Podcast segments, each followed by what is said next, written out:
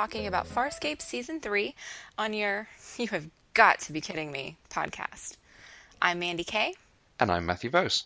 Hi, Mandy. It's been about a month since we released our last Farscape episode, and up to now there hasn't been any news on the new Doctor Who casting. That is correct. Yeah, I was I was hoping to follow up the conversation we had last time with, oh, and they've cast this person that we didn't expect or we did expect, but that's clearly not going to happen. No, but maybe it'll happen before we do, let's see, not June's television episode, but July's television episode, because if all goes well, that's going to be our Doctor Who episode. Hmm.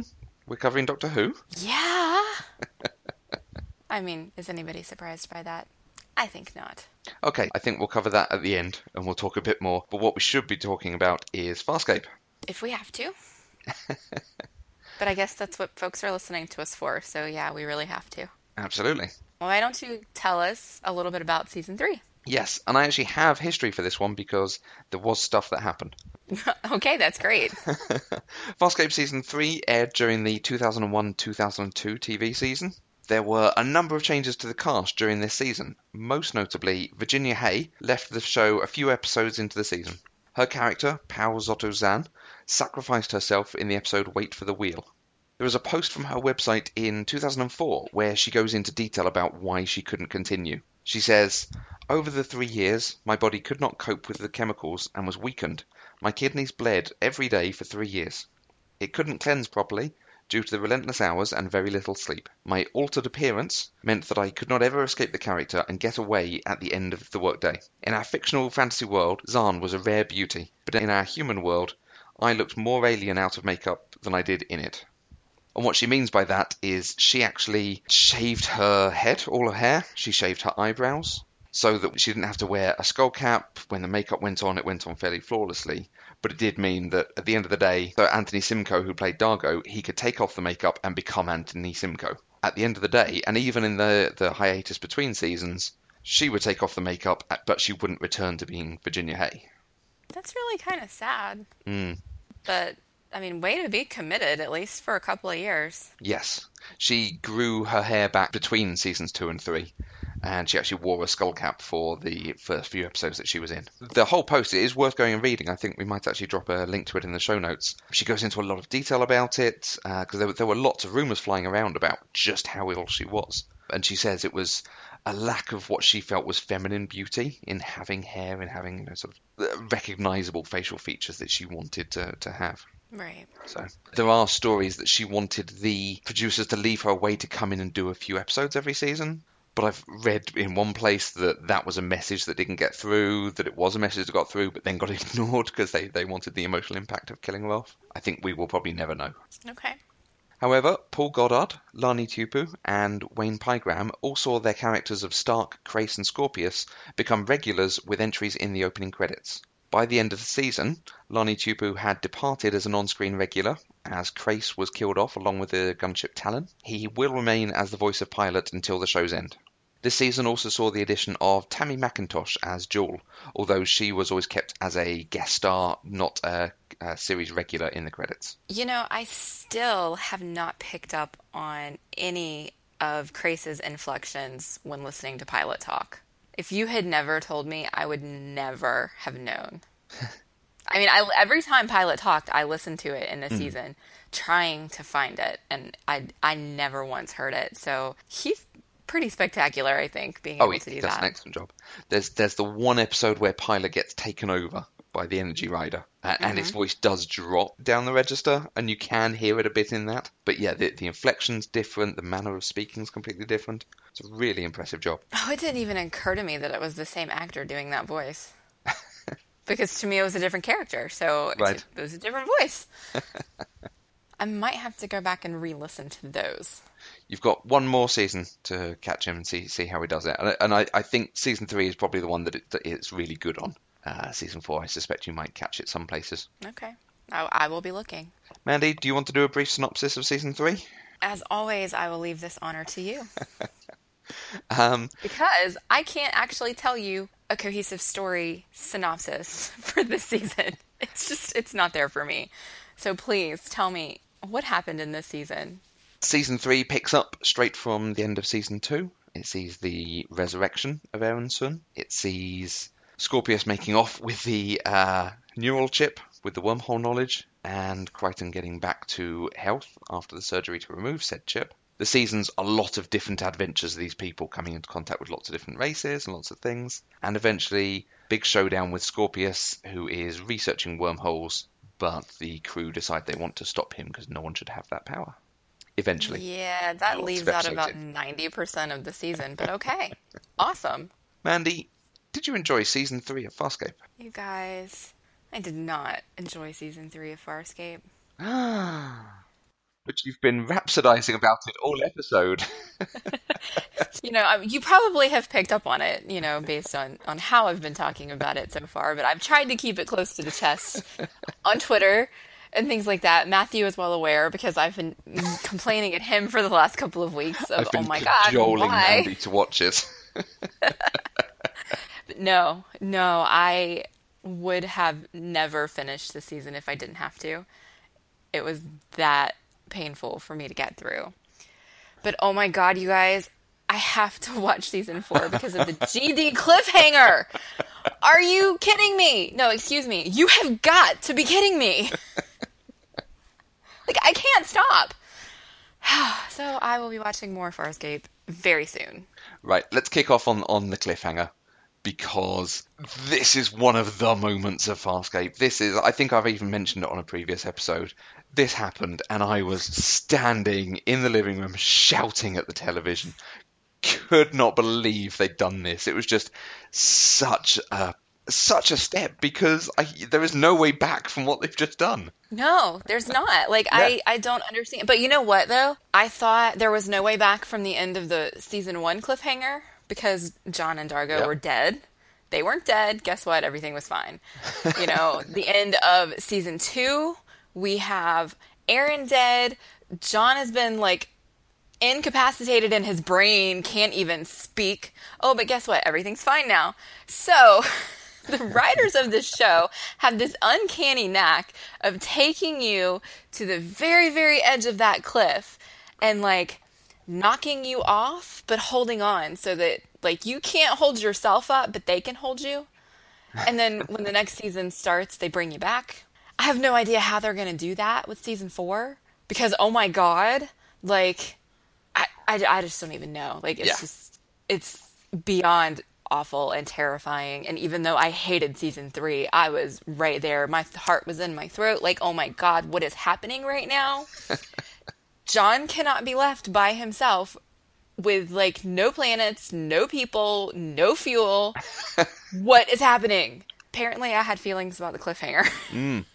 And the revelation about Aeryn. It is it is the last 30 seconds of the episode that suddenly the whole episode becomes clear and things start moving and there's nowhere they can move to. I have feelings about this too Hmm. because it's not unless they do some real acrobatics. This baby is not this John's. Okay. It's the other John's. Okay. And I have problems with that. I mean, I don't, but I do.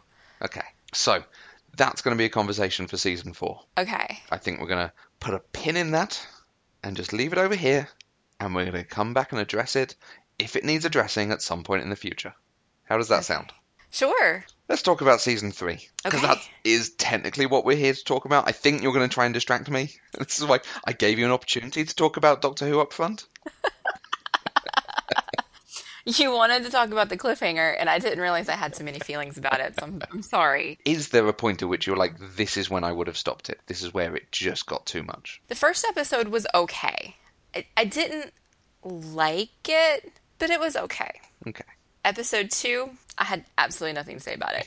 Yes. I, I don't even remember what episode two was, Right. but it wasn't worth my time Okay. to have any thoughts about it.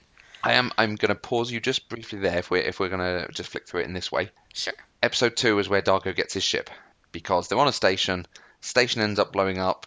There's all sorts of chaos going on around them, but there's this ship drifting, and he tells pilot to bring it in. And that's where the ship comes from. That answers the question that I had the whole last half of the season. I could not figure out where that ship came from. and it's it's introduced so slowly. They go back to it very occasionally, and it is it is literally a minute, I think, of that episode where he goes, "Hey, there's a ship out there, pilot, bring it in for me, thanks." Okay, Anyway, yeah, moving on with the I action. okay, let's see. The next one was fine. It was meh. Episode four, I hated. But, but, that is the episode where we get the wonderful line Welcome to the Federation Starship SS Buttcrack. so I can finally use that gift now. that is the only good thing in that episode. Well, okay, let's talk about Zhaan for a second. Okay. Zhaan died at the end of this episode. Mm-hmm. I had no feelings about it. I would I had no emotional feelings about Zhaan dying because I was so annoyed at the episode itself that by the time it happened, it was such a surprise that I had, didn't have anything left to give to the loss of this character that I had loved for, you know, two seasons previously. This is one where I actually went to you after the episode and said, I just need you to spoil this for me. Is she actually dead or is she going to come back like Aeryn did? And you did confirm for me that she actually was dead. And then I felt a little bit bad about it. But I have to be honest with you. I feel like if Zhaan hadn't died, I might have liked the rest of the season a little bit more if she had been there. Mm-hmm. Without her there, there was just nobody, nobody to mediate anybody. Mm. And it was just awful. I mean, D'Argo and Crichton, well, D'Argo and one of the Crichtons, black shirt, no, green shirt Crichton, just argued all of the time. And we don't even know why. They were just constantly at each other's throats, constantly bickering. There was an entire freaking episode that was completely pointless. it was about John making up some story about why Pilot shouldn't kick them off the ship because, you know, they were legitimately fighting for a reason and they, they weren't at all. But it was because Pilot was trying to get D'Argo and John off the ship because they wouldn't stop fighting and Moya and Pilot were tired of it. There was an entire episode devoted to that. Mm-hmm. And then there was another episode where they almost died because D'Argo and John were fighting in, in D'Argo's ship, and the ship turned on and was going to blow them up, and D'Argo couldn't turn it off. like, all of this stuff kept happening, and they were just fighting, and there was no good reason for it. And I just feel like if Zhaan had been there, there would have been less testosterone in the air. I don't know. She would have helped. It's exactly the right point. She is the heart. She is the calming influence, the peacemaker rather than peacekeeper. She's the one who makes sure they make good and right decisions. And it's not long after she's gone that they stop making good and right decisions. And I think some of that might be a conscious choice on the part of the writers. By the end of the episode, you've got them going off and working with Scorpius to stop Scorpius, but John is having serious doubts about it and thinking about would it be worth it me getting this all sorted so that he can go and use the weapon. Without Zhaan there, they don't know which is the right way to go on these things. She was the, the guiding principle. Okay. Yeah, no, I, I totally agree with that. Yeah, the show suffers slightly for not having her there because you get this sort of chaotic run from that point. But it's a really interesting thing to do to your characters. I, I, I like it for that point. Clearly, it was forced on them to take Zhaan out. So it wasn't they decided to do this, but in doing it, they go exactly the right way. If she'd gone and they'd introduced the character of Jool and Jool did that same job, nothing would have changed. But if you take one character out and replace him with another character, you should make a change. If Doyle leaves, you replace him with a Wesley, but Wesley has his own things he brings. If Angel leaves, you replace him with a Spike, and Spike brings his own things. Right. But in both of those cases, the characters that did the replacing actually did bring something to the table, and Jool brought nothing No. to the table other than pure adulterated rage from me. But we are straying from my question, and we are gonna we are gonna circle back round to the Jool conversation. okay. Where in the season did it really lose you? Where in the season? You're not getting away with distracting me from the question. I am going to go with episode seven because episode six was where I thought the season was going to turn. I mean, I was not happy already, but based on season one and season two, it was around five, episode five, six, or seven where the season really hit its stride. And so I was willing to go, you know, six, seven episodes in to kind of see if that was going to happen. Yeah. And episode six, uh, which was Eat Me, that episode, holy shit. Is the only thing I, I mean we can we can talk about it in more detail later if you want It's to, but dark. oh my god, it is it's horrible. Hmm.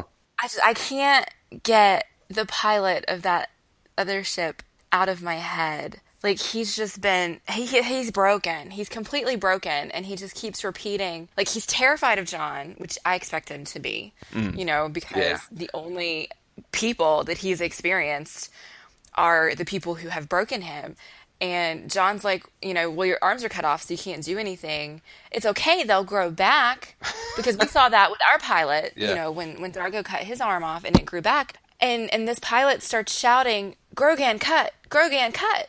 And you figure out that he's saying it grows again and they cut it off again. And and John's like, why do they do that? And then he just completely loses it and screams, because they're eating me. Mm-hmm. And I'm going to cry sitting here talking about it because, oh my God, that's the most cruel and vicious and like heartbreaking thing for this creature who is virtually, I don't want to say he's helpless, but he's kind of helpless. I mean, he's literally attached to the ship. He can't go anywhere, he can't really protect himself. And and so it just hmm. it broke my that episode broke my heart. And then to find out that the bad guy is literally breeding people to eat them i mean i like it was deep and it was dark and so i thought we were moving into a direction that had potential you know it wasn't stupid it had meaning Yeah. and so I had hope hmm. with this episode. But then right after that, we got an episode that was basically a bad sci fi movie from the 50s. Yeah. And there was like living jello that turned into explosives and face huggers. And after that, I was just kind of done. We just don't ever get. You know what my biggest problem is with this season? Okay, let's do it. the more I talk about it, the more I think about it, mm-hmm. is it's 100% episodic, with the exception of episode one, which is wrapping up season 2 mm-hmm. And then like the last three episodes of the season, which finally circle us back around to this whole wormhole thing that we've been dealing with since season one Yeah. everything else in the middle is its own individual story. It's not related to anything else. You don't have to watch them in order. Well, okay, well you do kind of once you get you at least have to know why there are two Johns. But other than that, they're completely episodic. And then after after episode 7 when there are two Johns, we get two completely different crews because half of them go off on Talon, half of them stay on Moya. They're not interacting. They're having different adventures. And so we mm-hmm. get one episode that's a Moya episode, one episode that's a Talon episode. We're not building to anything. We're not doing any character growth.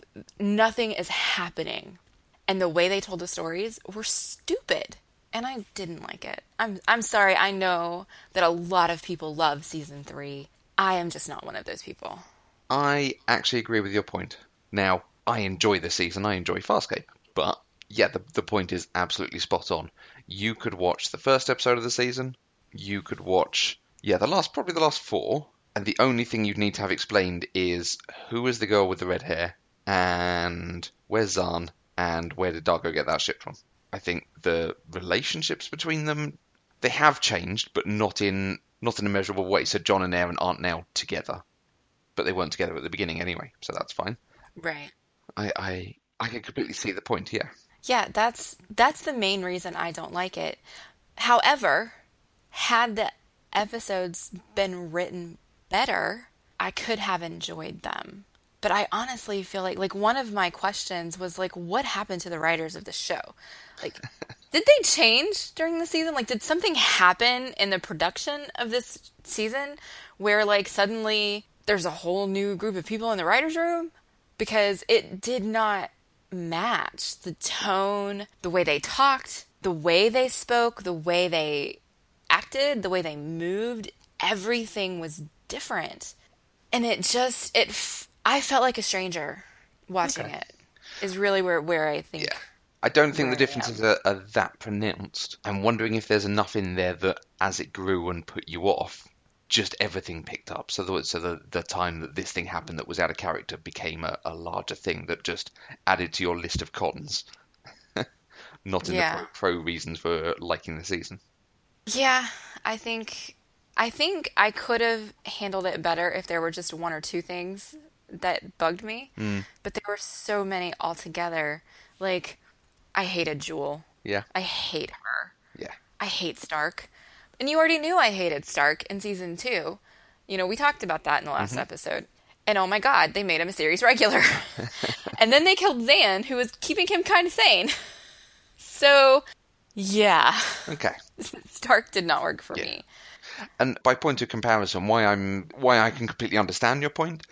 Agents for Shield season two does this exact thing. As I was watching it week on week, I was just feeling like all I would need to do is see the last episode in the season, and I'd understand everything. All the stuff in the middle was just a we need to go and get this box. Box has been destroyed, but we got some information to allow us to get the next box. It was just chasing clues around the planet and things. And there's a certain element to this. It's giving us more information about wormholes, a bit more information about the characters and situations, but nothing that actually impacts the overarching story that we're watching. Right. And I think the characters. Zhaan leaves, so you're not happy about that. John and Aeryn aren't together, so you're not happy about that. Jool and Stark are significant characters, so you're not happy about that. There's enough here to have put you off. And, Yes. and new characters being uh, more significant, or not even being a whole episode, uh, means you get less of D'Argo, for instance, or less of Rygel, because they're flicking between the two crews, so that might put you off. Well, but D'Argo wasn't even D'Argo in this season to me. How so? Like he didn't he didn't act the same. It was weird. He made like weird comments like in one episode, it was towards the end. You know, he's John's asking D'Argo, green shirt or black shirt? Green shirt or black shirt? And it's like they're in the middle of this really serious thing and D'Argo turns around and looks at him and says, "The black shirt because I always should have told you that green shirt is not cut right for your body." and I'm like, "What the f, dude? Who are you?" That's great. That's fun. there was a lot of whimsy in this season mm-hmm. that we hadn't seen in previous seasons, and it didn't work for me. And some of it was in character moments like that one. Some of it was just inside John's head. Yeah. Like we get a whole episode where all of his internal stuff is in the form of a cartoon. Yep. Like old school 90s Acme cartoons, except because they couldn't use Acme, they used Osme. and it was basically like the Roadrunner and the Coyote, except Wiley it was. D'Argo and John, and it was cartoons.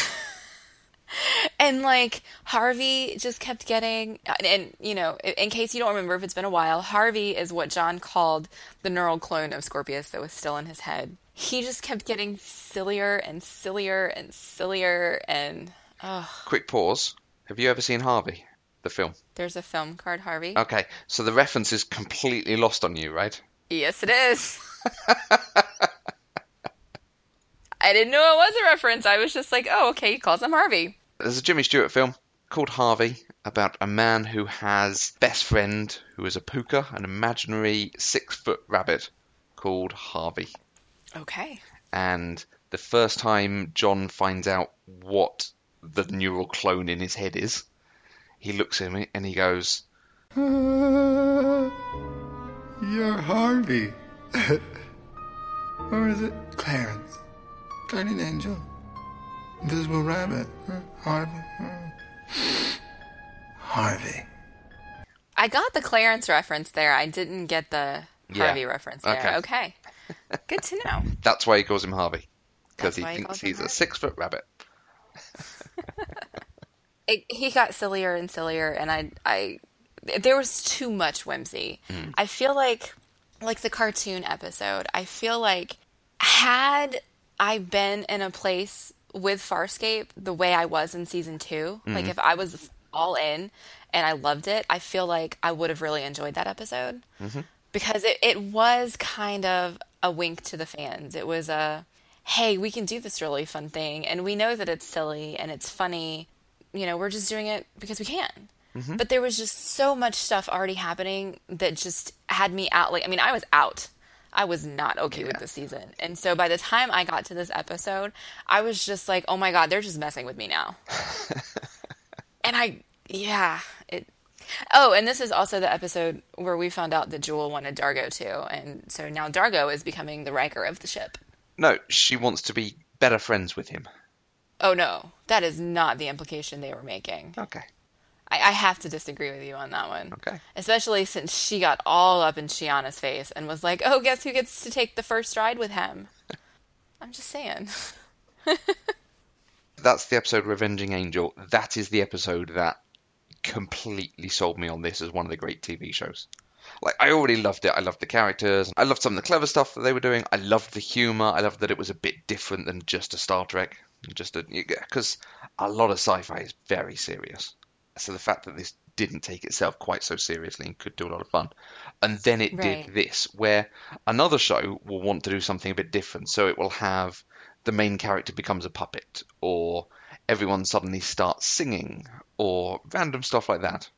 No, this this becomes a cartoon for half the episode, and you have a character being erased by a giant pencil and redrawn as Jessica Rabbit. Yes, I'm, I- I'm fairly certain you liked that moment. It just and then he's imagining you know, what's the sexiest things he can draw her as.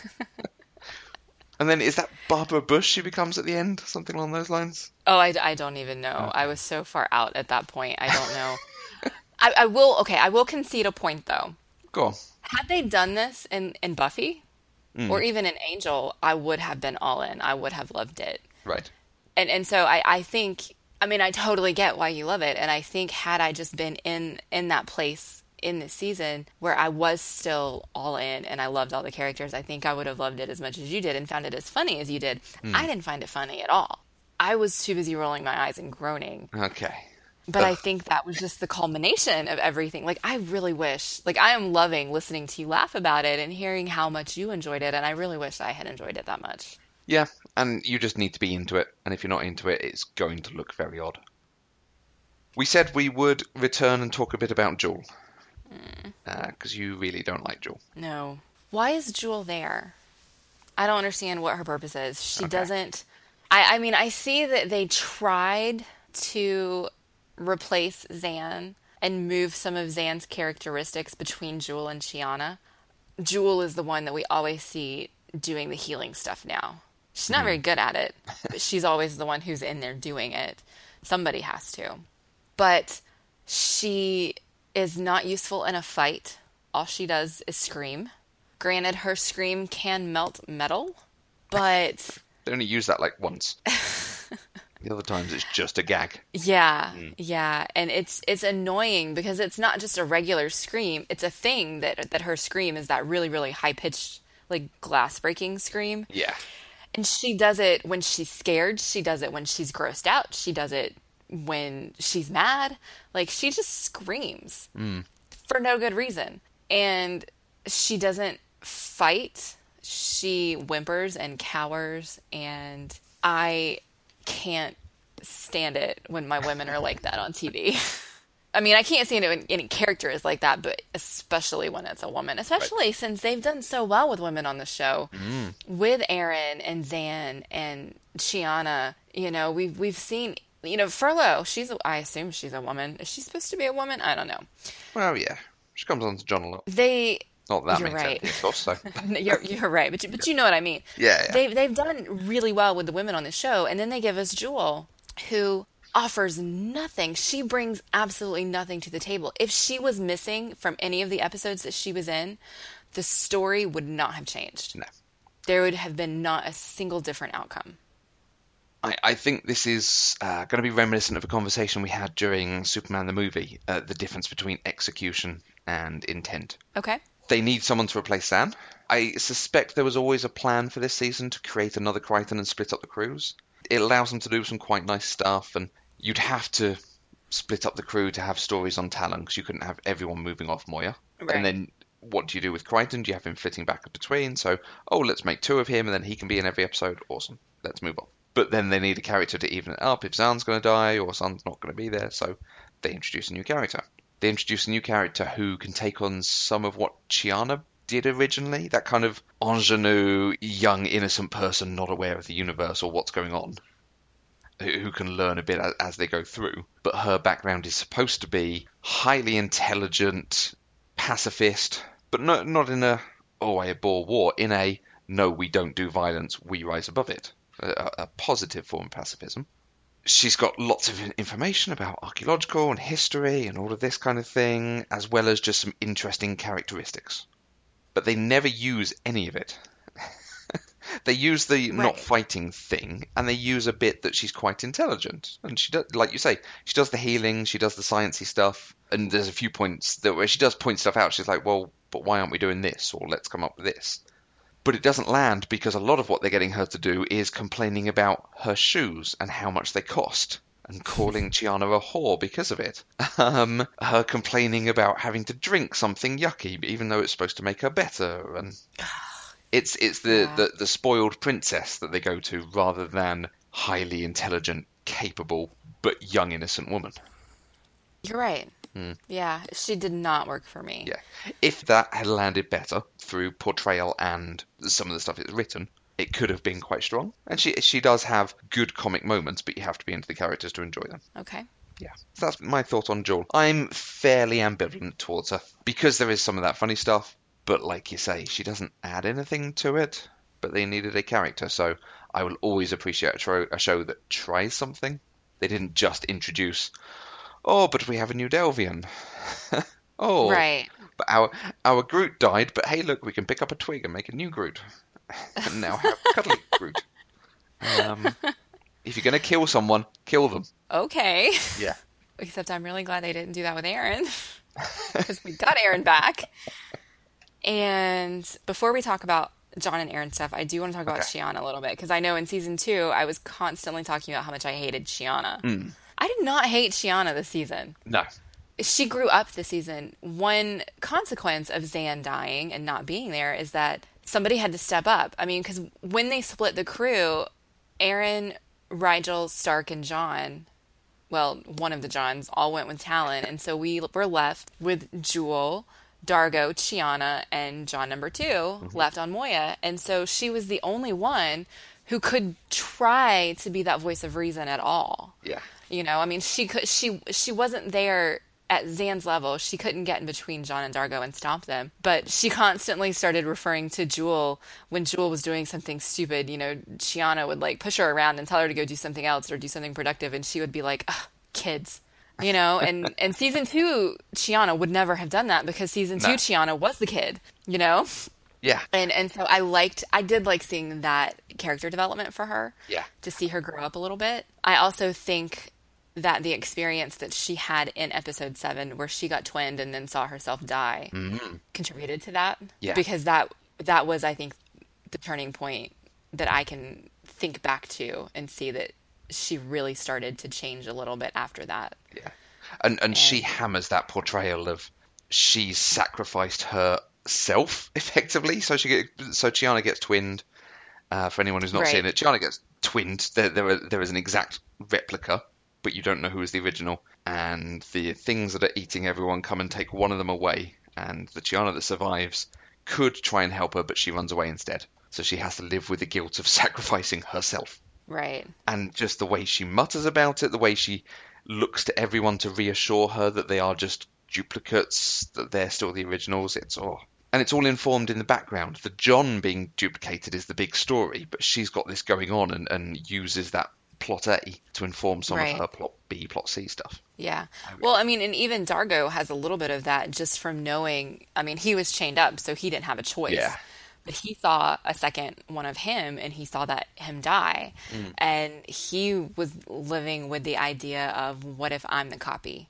What if that was really D'Argo who died? And and they just addressed it briefly at the Yeah. end of that episode, and, and it never really came up again, at least not from D'Argo. Although there was, because we still did end up with two Johns, the twin John did not die. They they both survived. You know, we, we came back to that a couple times of, well, who's the original and who's the copy and, and all mm. that stuff. But it was deep. Yeah. That was deep. Yeah. Hard hard to watch for sure. Yeah. And when it when it does good stuff, it does very good stuff. But sometimes it also goes through to science fiction tropes and the standard stories that aren't quite so interesting. And there, there's a lot in this season that is two beings come on board. One is being hunted, one is the hunter. We're not sure which one is which. I mean, and they've done this every season, but there's a point. I think with the Energy Riders, That it's like, well, we, we've kind of done this with the guy in the sun over on the Talyn thing, so why have we now got this episode over here? And Yeah. Hmm. Yeah, I wasn't a fan of either of those stories. No, Although, I will say, the one on Talyn, as much as I hate Stark, yeah, like, I was kind of cheering him on when he, like, forced himself to become pilot for mm. Talyn. When he, like, wired himself in and was, like, doing the whole floaty thing, kind of like, you know, Doc Ock or whatever. and I all like I thought for a few minutes I thought they were going to leave him there and that was going to be his purpose was he was going to actually be the pilot and then Talyn would work the way that he's supposed to because he would have less autonomy than he does with just the neural connection to Crais. yeah, And so I totally had this whole storyline in my head of how this is what Stark's purpose is going to be, and I'm going to like both him and Talyn now, and it's going to be great. And no, of course, that's not what they did. right. But I I liked that the possibility was there. Yeah, it does some nice stuff in that episode. It then doesn't take it any further, and, and because he is mostly there for the comedy. So by But that it's point, not funny no, because there were there his comedy is rooted in his mental instability. yeah, his mania. There'll be my side and your side, my side, your side. Don't start. and his mental instability is there because he was broken by Scorpius. Hmm. And also, I mean, not just that, but that started it. I mean, also feeling all 10,000 of the Baniks die probably contributed a lot to Yeah. that too. Yeah. But his comedy was deeply rooted in his instability, and I was not a fan of that. Hmm. So let's talk about some of the other characters. Oh, and we've got lots of good characters in this season. We've got Zhaan and Crais. We've got John on Talyn. We've got the duplicated Chiana, Xalaxa Sun. We've got Talyn himself. This show kind of kills people a lot in this season. Oh my god. It's like Game of Thrones. so many people died. It was ridiculous. And I will say that none of these was I having that same feeling that I did with Aeryn and at the end of season two. We're like, oh, it's fine. She's coming back. She's not really dead. You know, and I, I didn't do that at all with any of these people. Although I guess out of the ones that you just listed, the Chiana dying one was the least effective for me just because my brain had already assimilated, oh, she's the copy. We've still got Chiana, so it's fine. Hmm. And I think that's probably what they were going for. Yeah, I suppose perhaps I should have listed D'Argo because there is a period in that episode where it looks like D'Argo's dead. And he just died off camera, which would be a weird way to do it. Yeah, I I was not convinced. Like I was thinking they're working way too hard to make me think he's dead. I don't think he's actually dead. So for me, John's death was the most impactful for me. right. After that, it would probably be shockingly enough Crais and Talyn and then mm-hmm. Zhaan, just because I was not in the appropriate emotional state to appreciate Zhaan's sacrifice. And is it Zalix? Is that how you Yeah. say her name? Yeah. It was very sad, but I hated her because she was a bitch. Oh, yeah. She's not a sympathetic character. But I appreciated that. I mean, that that was a tough episode too. I appreciated that Aeryn was trying to save her, and she almost did, and then she didn't. And so, Crais walks in and just shoots her. yeah, I, I didn't care that she died. I cared that Aeryn lost her. Yeah.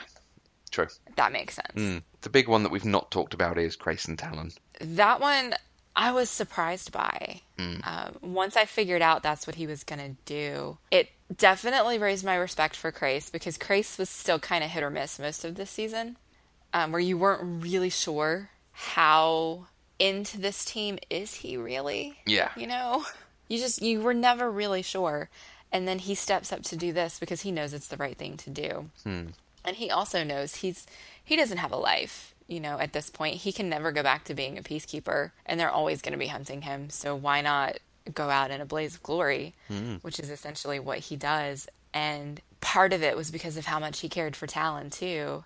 And i, I didn't cry but i got a little teary a little bit choked up there. It's a terrific ending where he gives his final report to Scorpius over the thing, and you have the, the dramatic pause that's so often used. I've seen Star Trek do it particularly. The pause before you tell the, the ensign to fire. You know, particularly uh, uh, the Riker move, put the foot up on the console.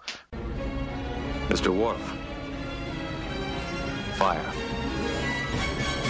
It, it's that moment, but he knows he's about to die and Talyn's about to die, and he just gives her.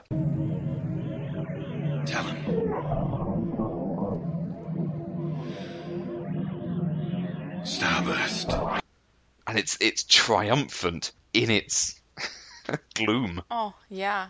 Right after that, you go to the shot of Pilot talking Yeah. to Moya because they're watching her son die. Yeah. And it was, they, they did it really well. Yes. Yeah, Moya's back in as a character when they talk about Talyn.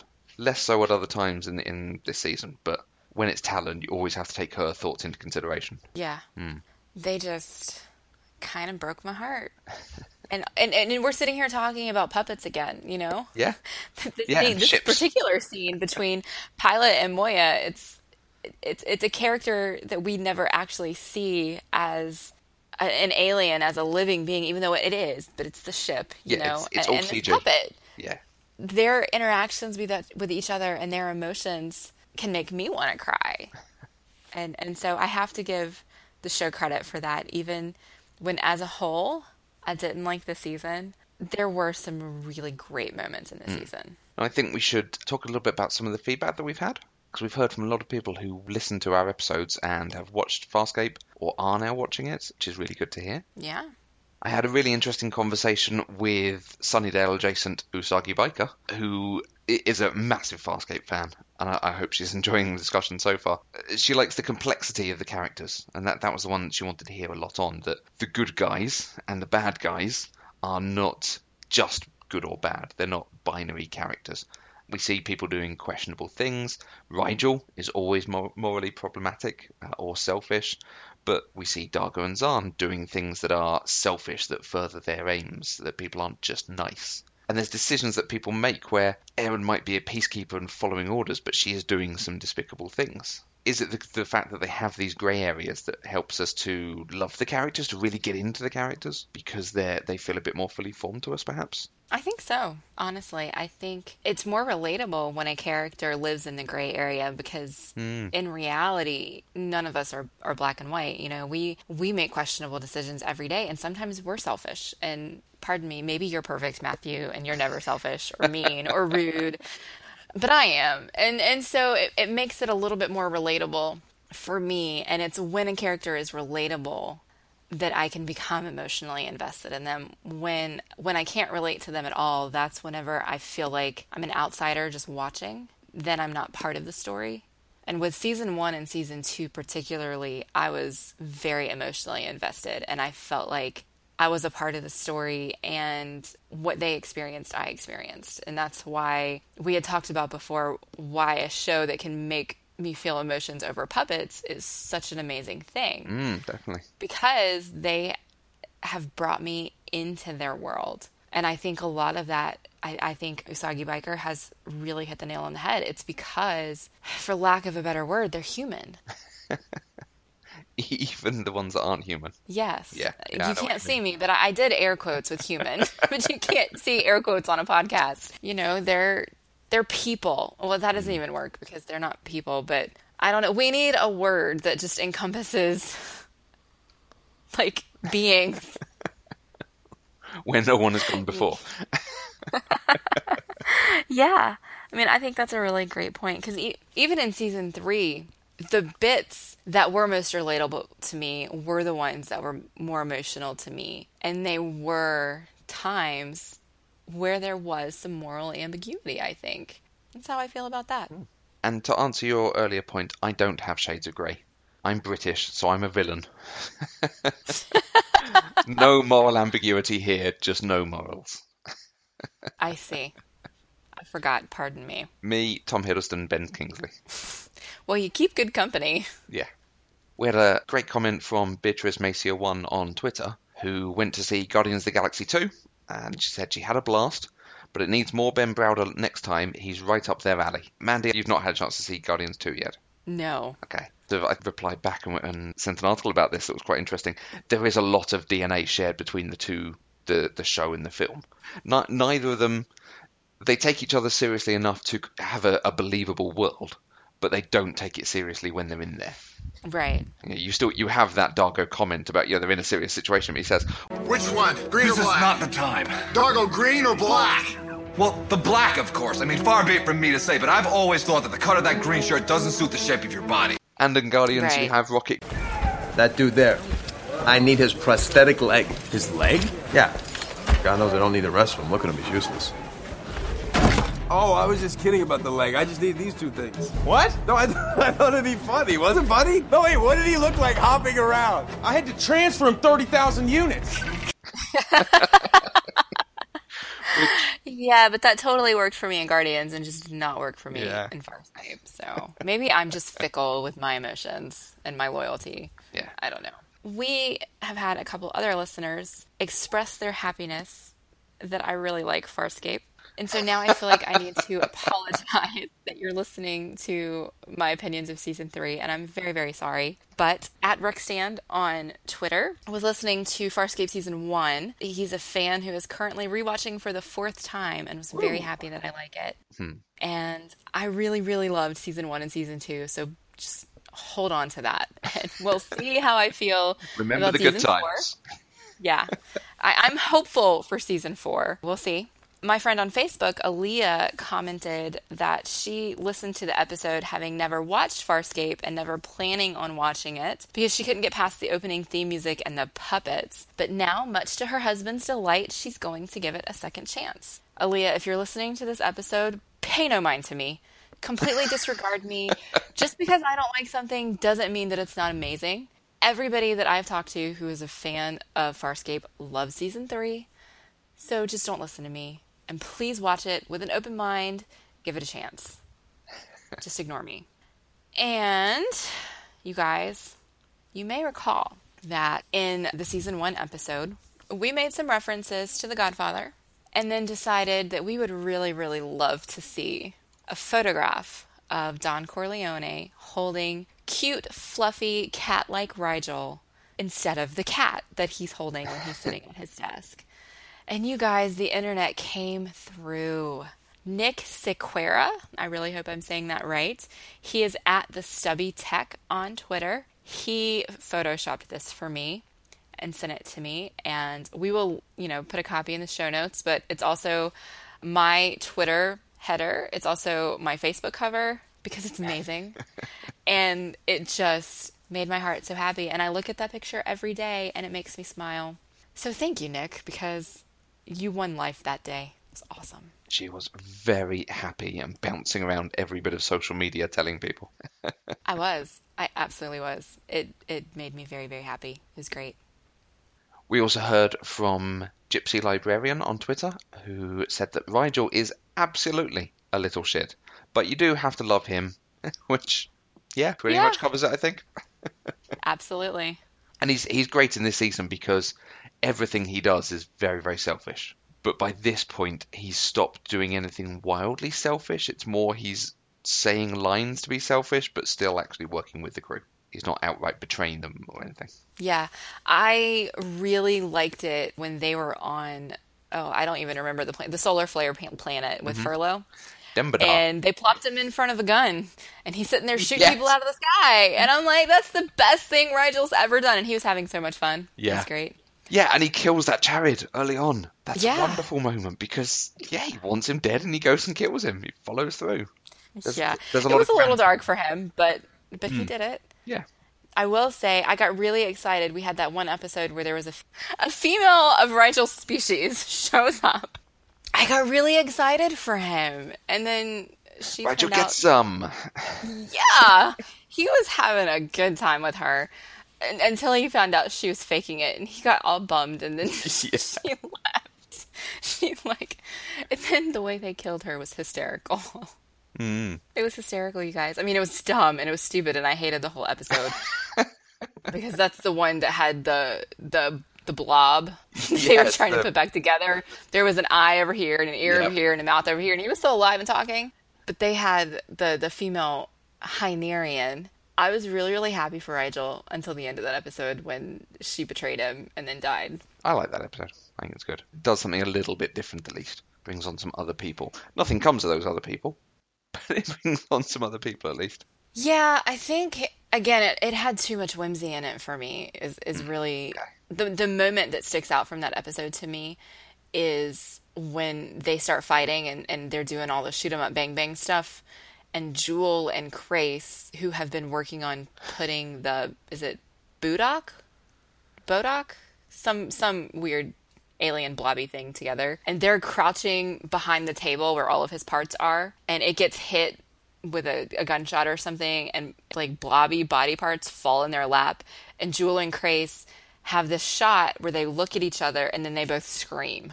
Hmm. And it's the dumbest thing ever because they wouldn't really have done that. I mean, they've been working on putting this guy back together. You know, they've had their hands all in him. It's not going to freak them out that it fell on them in their lap. Yeah. And so I just, it was too much whimsy, too much attempts at humor that fell flat. And so as a whole, I wasn't a fan of the episode. Now, there are stories about that moment that Lani Tupu knew it was going to be out of character for Crais, but decided he wanted to do it anyway. Because it is, it is totally out of character for him to suddenly scream as people are shooting at him. Yeah, I actually Yeah? rewound it to see like what just happened. Why is Yeah. why is Crais screaming too? Like I get Jool screaming. Yeah. She's gonna scream. She's she's coward. She's a princess. She's gonna scream. But I had to rewind it and rewatch it because I was like, I don't understand what just happened that is making Crais scream too. Mm. And it was literally some icky stuff fell in his lap. Yeah.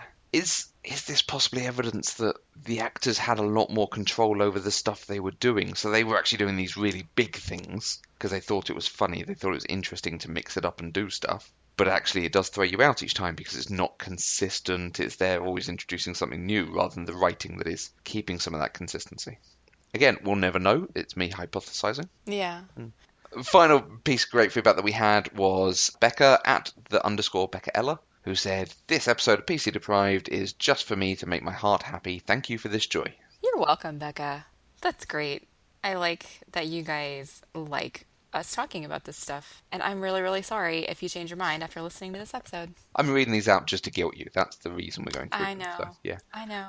Before we finish up, let's talk about our favorite moments or lines. You guys, I do actually have a couple, but Matthew has way more than I do. Pilot was absolutely amazing this season. The way they did his facial expressions was incredible, which is not really. I mean, when you think about puppets, you think about like Bert and Ernie puppets where their mouths move and that's it. You know, their face is the same no matter what they're talking about. And Pilot expressed emotion. So much emotion on his face. You knew when he was angry, you knew when he was sad, when his heart was broken. It was all there. It was so much better this season than it had been in previous seasons, and I loved it. There was a pilot moment in that second episode, that, that forgettable episode, Suns and Lovers, where girl they bring on the ship magnetizes herself to part of the ship and she keeps repeating this thing so that she stays stuck up there and she's attracting the storm that's going to destroy them all. And mm-hmm. they manage to detach the panel from the ship and she flies out into the, into space and is det- is destroyed by the storm. And the bit where they detach her it cuts to pilot and he's just laughing his head off. Again it's out of character but it's Right. just so funny because the whole episode she's winding everyone up and they put socks on her mouth and she's just making comments at people and they finally get rid of her and it's just pilot going ah ha ha ha ha Yeah, I did. I did really like Pilot in this episode or this season. I'm not sure I have a single negative thing to say about Pilot this season. Aeryn, more specifically Claudia Black, performing as Aeryn after John died. After her John died, you guys, I cried when he died because Yeah. his performance there was fantastic. Her performance as a reaction to it, Oof. it killed me. She's just sitting there with tears in her eyes and she's smiling and you know she's she's trying to let him know that it's okay you know that she's with him and and then when he actually dies you know she pulls her leg up on the bed and pulls the cover over them while she's holding him. And it's just heartbreaking. And then the next episode we get with her is her expressing her grief and it was just palpable in the way she walked, the way that she carried herself, the way she looked, like her facial expressions. It was a very different Aeryn mm. than the strong, confident warrior Aeryn that we've got. She was so vulnerable and so broken as a result of it. And then just having to watch her recover from that and then experience it all over again when she ends up back on Moya with the other John yeah Like it broke my heart. The whole thing did. And Claudia Black was amazing doing that. That's the high point of the season for her, and, and very much they're giving her an episode there to really get into and do some great work with. But whether she's doing angry with John or sexy playful with John, or whether she's in a fight or something, she's never not great. We, we gushed last time about her, but everything she brings to it is just superb. Yeah, I, I would agree with that. Hmm. And if we're going to talk about amazing performances, we have to talk about Ben Browder because you guys, he played four different versions of John this season. four. And it's incredible. And he did it so well. Go on. What what are the Johns he portrayed? The Long John. So he was the original John. He was twinned John. Mm-hmm. He was the version of John who is Scorpius's neural clone. yeah. So season two, John Yeah. coping with Aeryn's death. Yeah. And Scorpius John, when he was playing, mm. God, he he does it so well. It's so heartbreaking, and he only had to do it for a few minutes in in this season because they killed that version of him. Thankfully, although it, God, it could come back next season because the neural clones still exist and the John that's still alive. But it was just fantastic that he did this, and you knew, you know, in the show, Aeryn gave the two Johns two different color shirts so that you could tell them apart. Hmm. But we, as the audience, didn't really need that visual cue because as they started having different experiences, they they became individuals. Yeah. you know, they were the same up until the moment they were twinned. But then after that, they had unique experiences that made them different people. And Ben Browder did it really well. You know, we got to see happy, in love with Aeryn, doing all of these things that he didn't really think he was going to get to do on Talyn because he was with Aeryn. But then we also get, you know, the season one, season two John that we've had because he's kind of take charge on Moya and still making reckless decisions and fighting with D'Argo all the time. He did a, a great job. Mm. Yeah, there is a, a palpable difference in the John who actually has a relationship with Aeryn because he mm-hmm. becomes more focused, clarity of thought, maybe. Yeah. And the John who's obsessing over her, and, and to be fair, he's in love with this woman, so he does think about why, where she is, what she's doing, and, and it takes up a lot of his mind. But yeah, he's more jittery and Yeah, he did a great job. Mm. So don't worry, you guys. Just because I didn't like the season as a whole doesn't mean there weren't things that I didn't like, and I can appreciate quality yes, and and great performances, even if I didn't. And I don't think the bits that I did like. I mean, I really liked that final story arc too, um, when they ended up on the command carrier. But three good episodes is not enough to save the whole season for me. no. But it was enough for me to say, "Oh my god, I need to start season four right now." Tell that to uh, Buffy season four. yeah. See, yeah. Yeah. I mean, I don't hate season four of Buffy as much as I dislike season three of Farscape, but it's possible to have a really terrible season with a few really great episodes.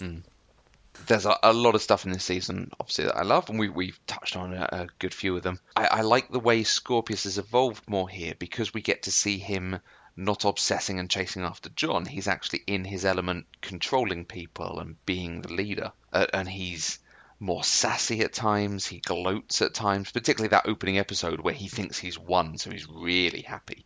And he has these lines of, you know, you no longer serve a purpose. Can we talk about that opening episode for a 2nd mm-hmm. Because that episode opens up with him holding the chip out of John's head mm-hmm. that's covered with brain matter and other bits that had been attached to John. Mm-hmm. And then he puts it in his mouth. Yeah, he eats the brain matter. Yeah. He doesn't eat the chip. I was not okay with that. not okay with that. Just in case you weren't clear, I was not okay with that. Tastes like chicken. No. No. No. Oh God. Ooh. Okay. I just needed to say that. We've mentioned John and Aeryn a bit and the relationship between them, and, and I really like it because it does just go very happily for a couple of episodes, and they are very playful and very nice together, and then it has to get all serious again, and then it gets super super serious, and then he dies. But there is the the one moment where they're discussing being together, and she says that he confounds everything around her. You are like a plague, John Crichton, and you have ruined my life. And yet I just keep coming back. And that's the way she sees it. He has sort of uh, consumed her, taken her over, and changed things about her. But his line back to her points her out the window and he talks about mapping out the stars and, and keeping a track of everywhere they've been so he can try and figure out how to get back to Earth. You see that one? That's that star right there. The bright one. It's my point of reference. My guide. And it always becomes the center of my chart. I always name it Aeryn.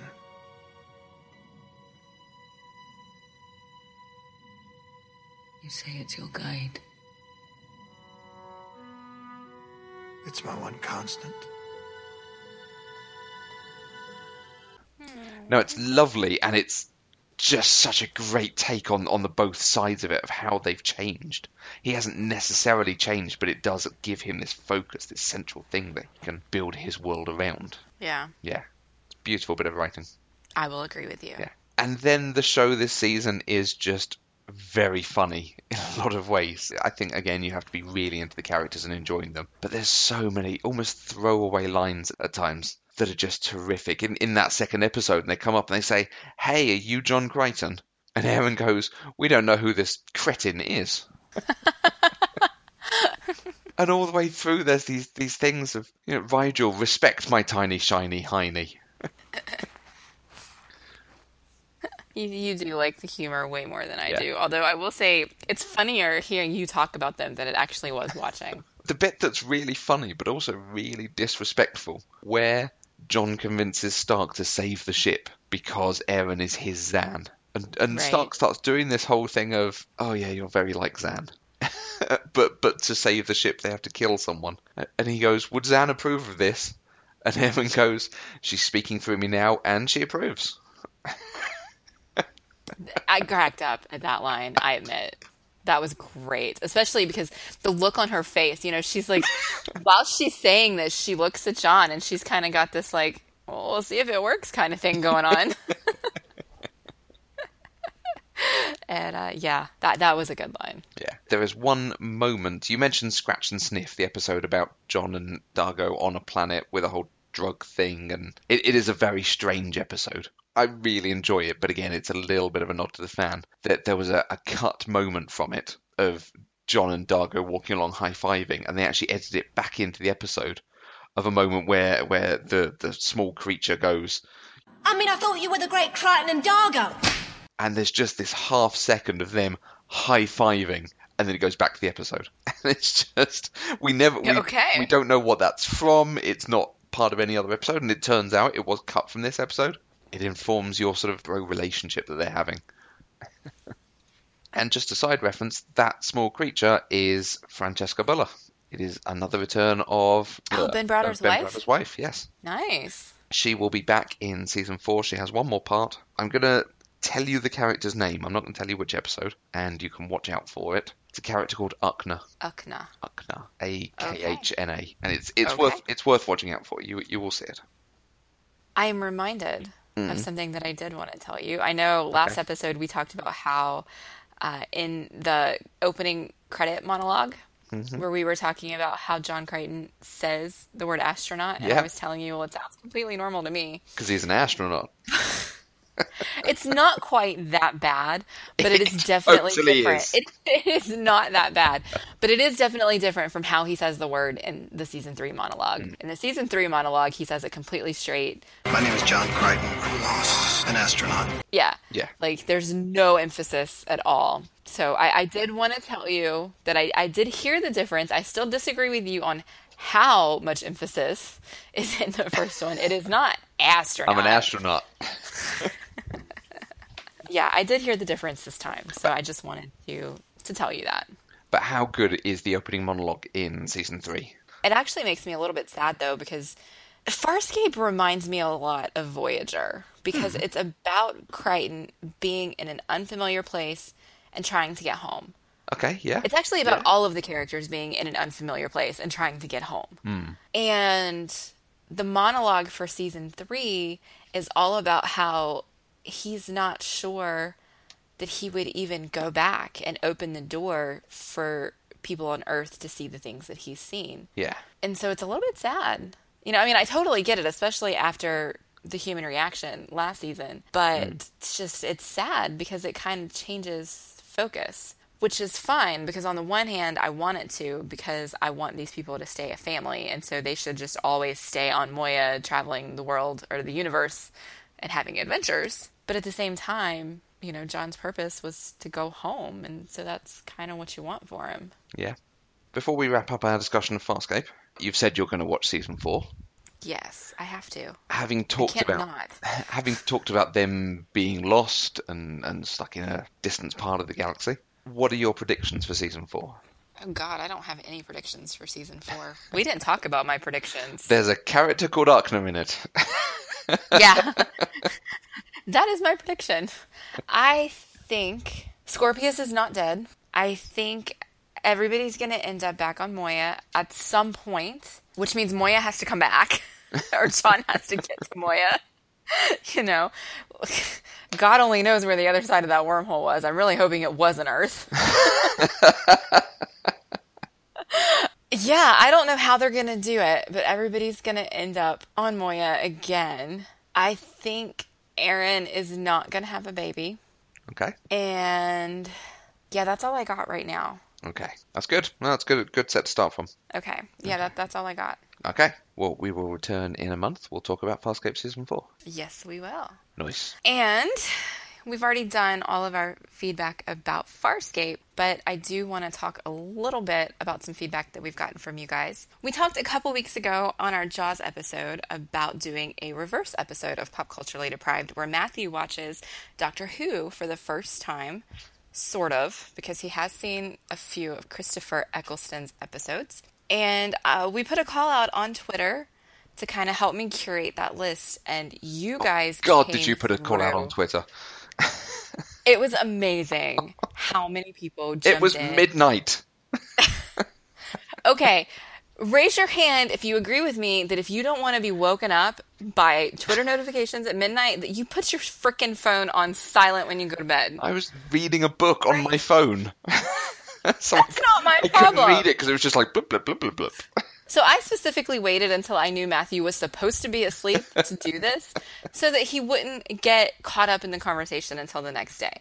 That plan spectacularly backfired because you guys came through so much. Oh my gosh, there are so many opinions about which episodes are essential, which ones are awesome and should be watched, even if they're not essential. It's fantastic. And I am really, really excited about doing this, you guys.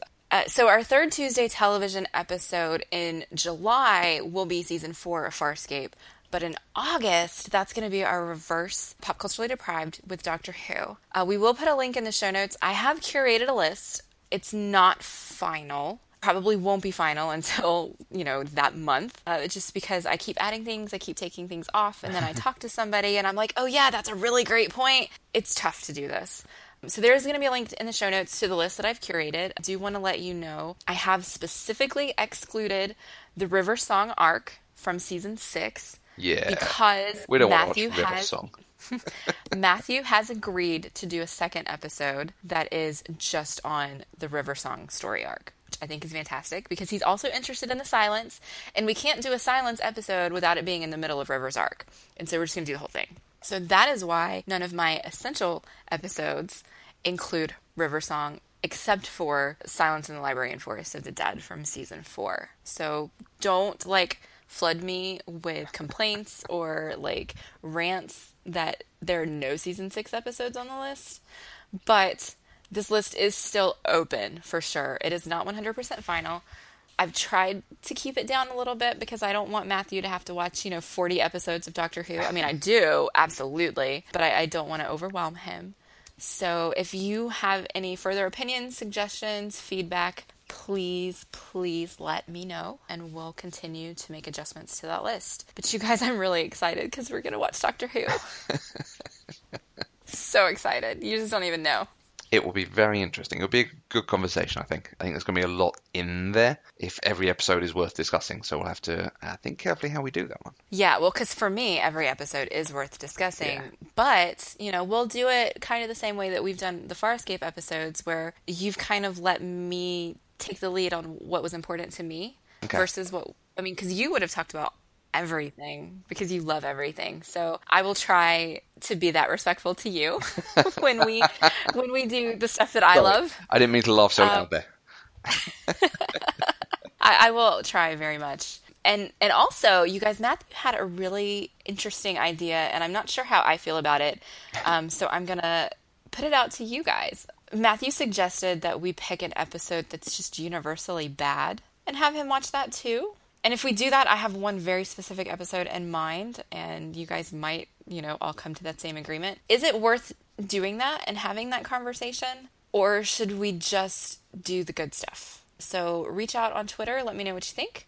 Great. We will we will be tweeting out more about that. So if you want to get in touch with the show, you can give us your comments on this, on Doctor Who, on Farscape, or anything we've discussed. You can use the hashtag PCDeprived on Twitter. You can email us using podcast at eloquentgushing.com, or you can comment on this post on the eloquentgushing.com website. You can find each of us on Twitter. I'm at Matthew Vose. And I'm at Mandy K.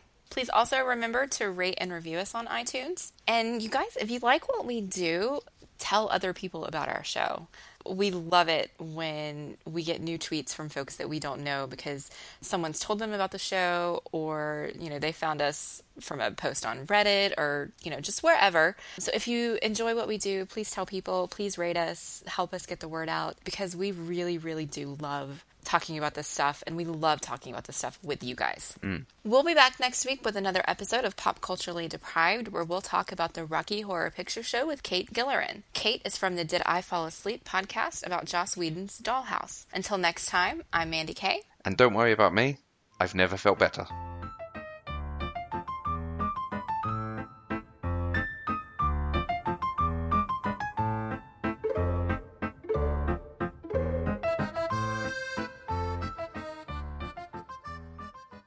Pop Culturally Deprived is an eloquent gushing production. For more information, visit eloquentgushing.com or find us on Twitter at eloquentgushing.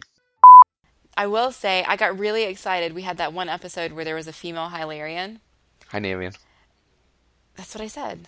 You said Hylerian. It's got an N, not an oh. L. It's- Wait, say that again. Hynerian. No, it's Hilarion.